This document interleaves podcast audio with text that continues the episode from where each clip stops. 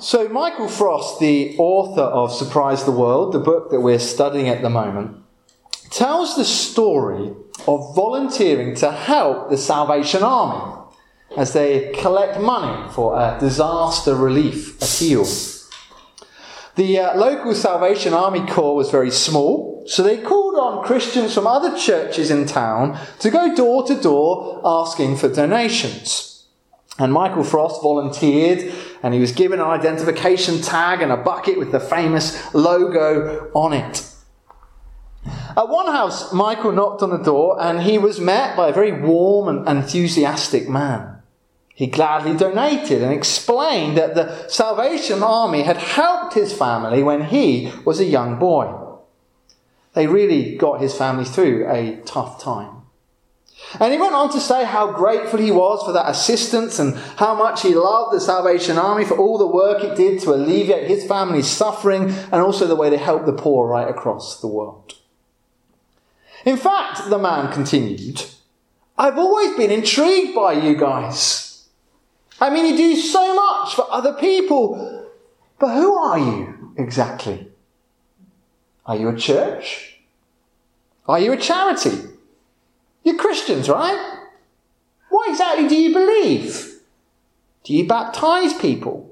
Do you agree with same sex marriage? Are you like the Southern Baptists or are you like the Pentecostals? Who are you? And much to Michael's embarrassment, he went on and on with scores of questions about the Salvation Army.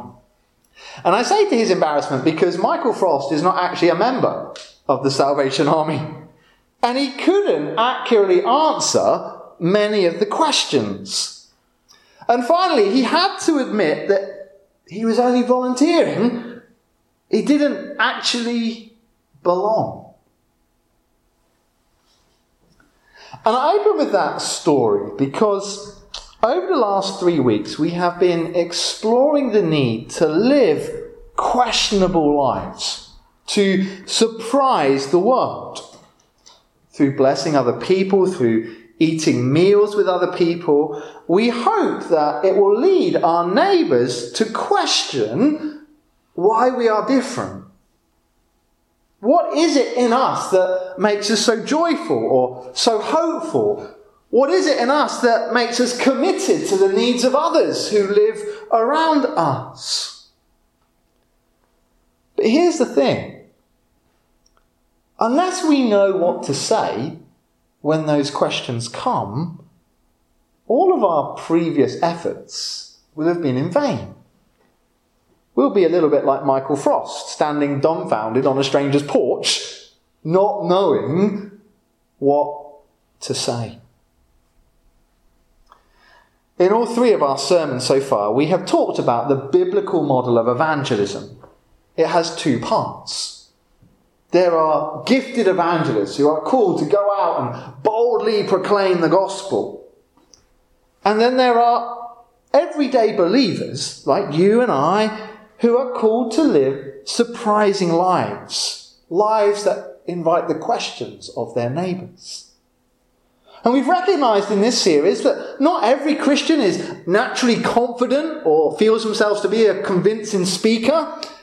In fact, it's been a relief for some of us that in the Bible, not every believer is a powerful evangelist.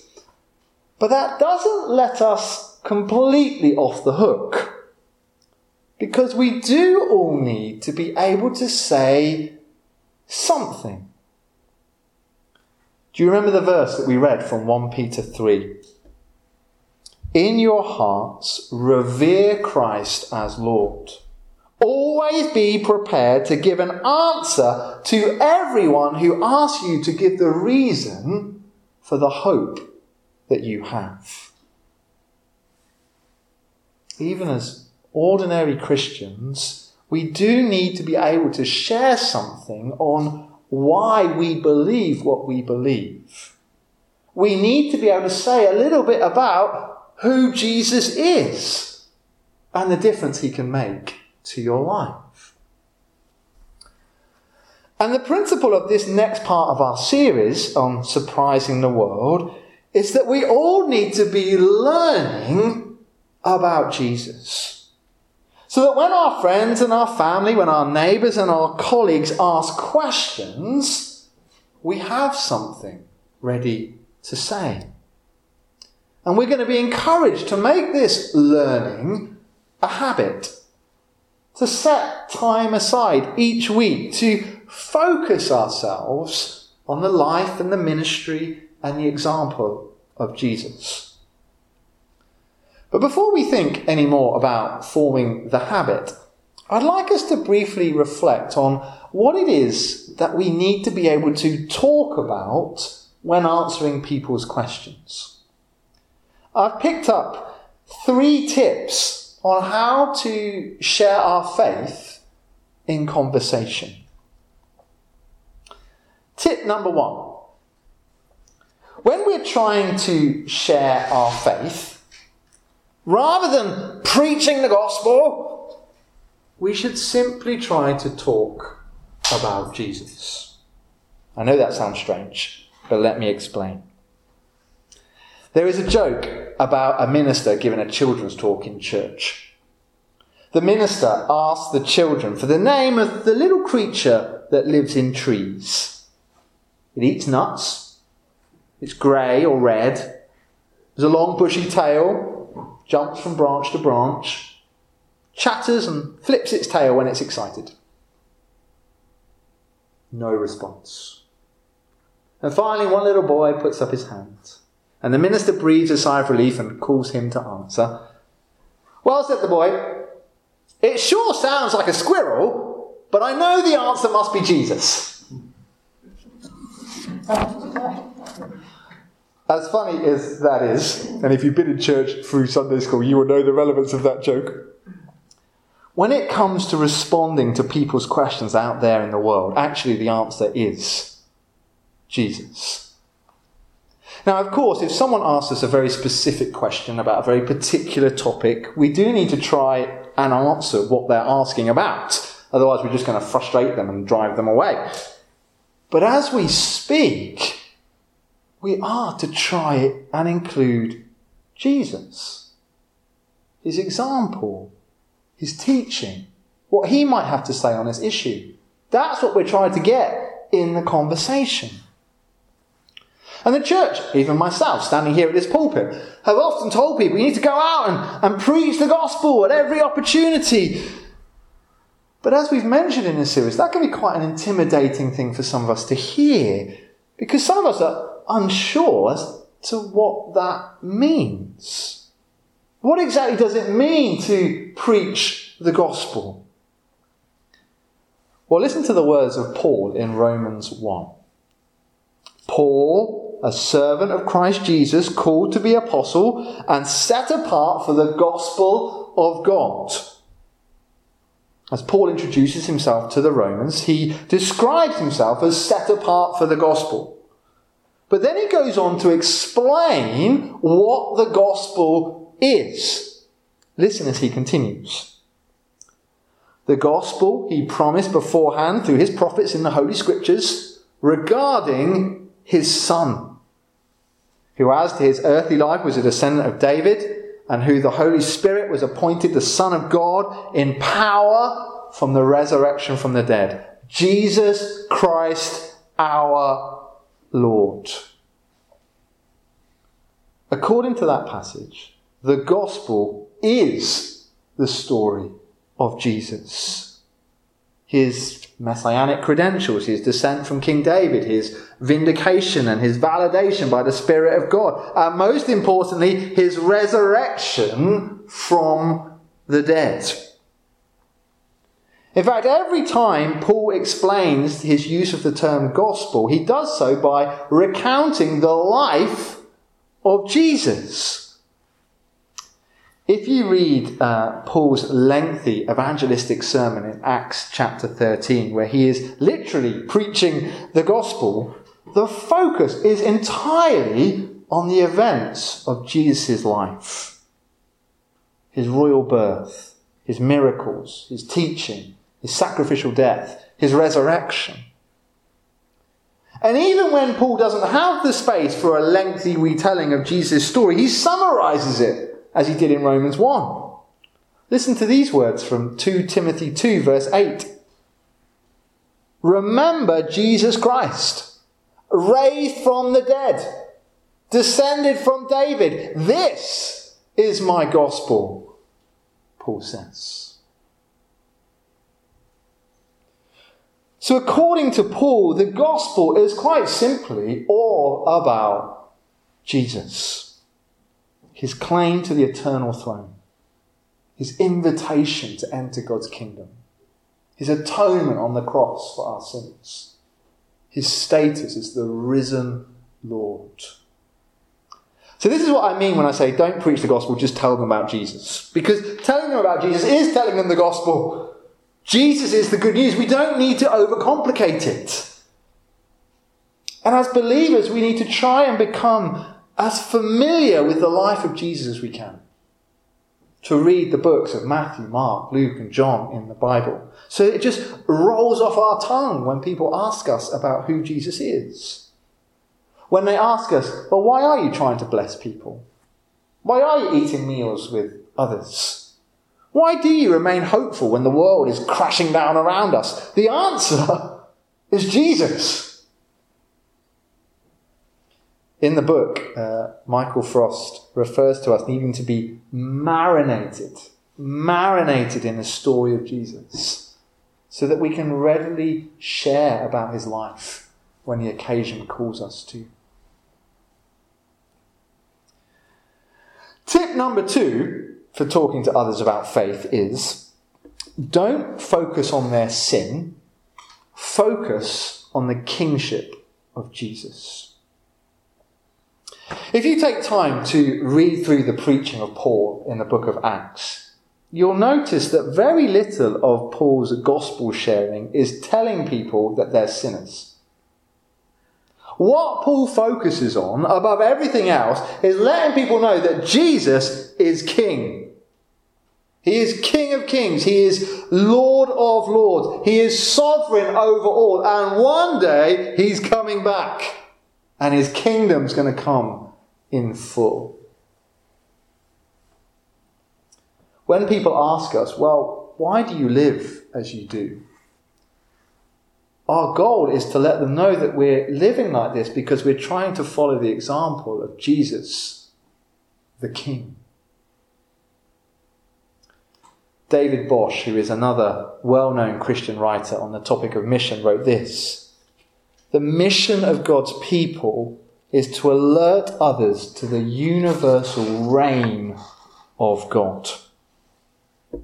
If we believe that Jesus at this minute is reigning as king, and if we believe that his kingdom that is here and is yet to come is a kingdom of reconciliation and justice and beauty and wholeness, we need to demonstrate those things in our actions and we need to be prepared to speak about them.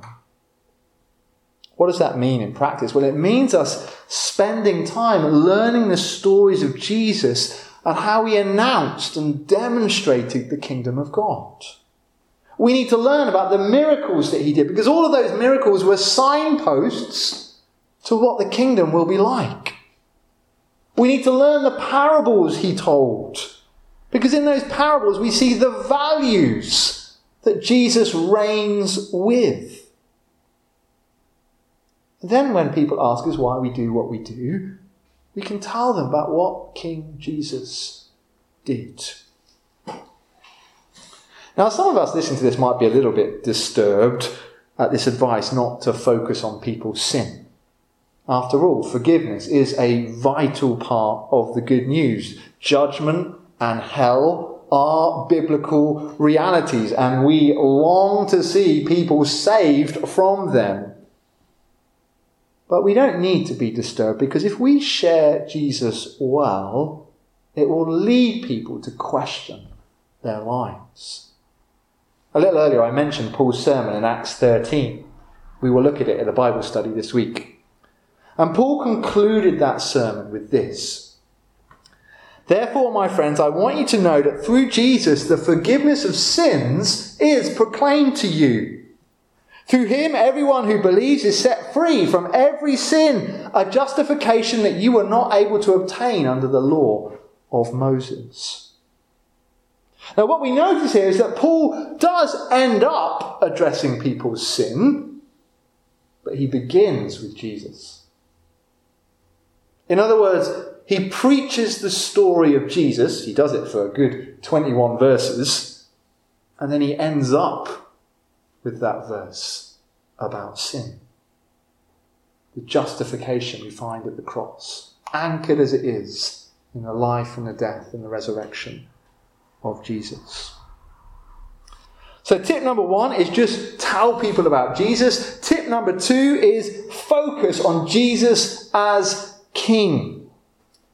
Tip number three is this don't focus on talking about church, talk about the purposes of God. We often fall into the trap of wanting to tell people how great our church is. And I'm glad we're proud of this church. I love this church.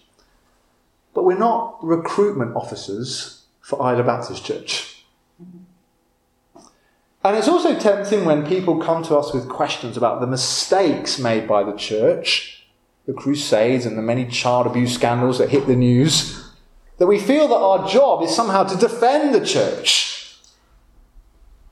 But real gospel ministry is simply pointing people to Jesus. Instead of advertising church programs or defending the actions of other Christians, we need to focus on sharing how King Jesus has changed our lives.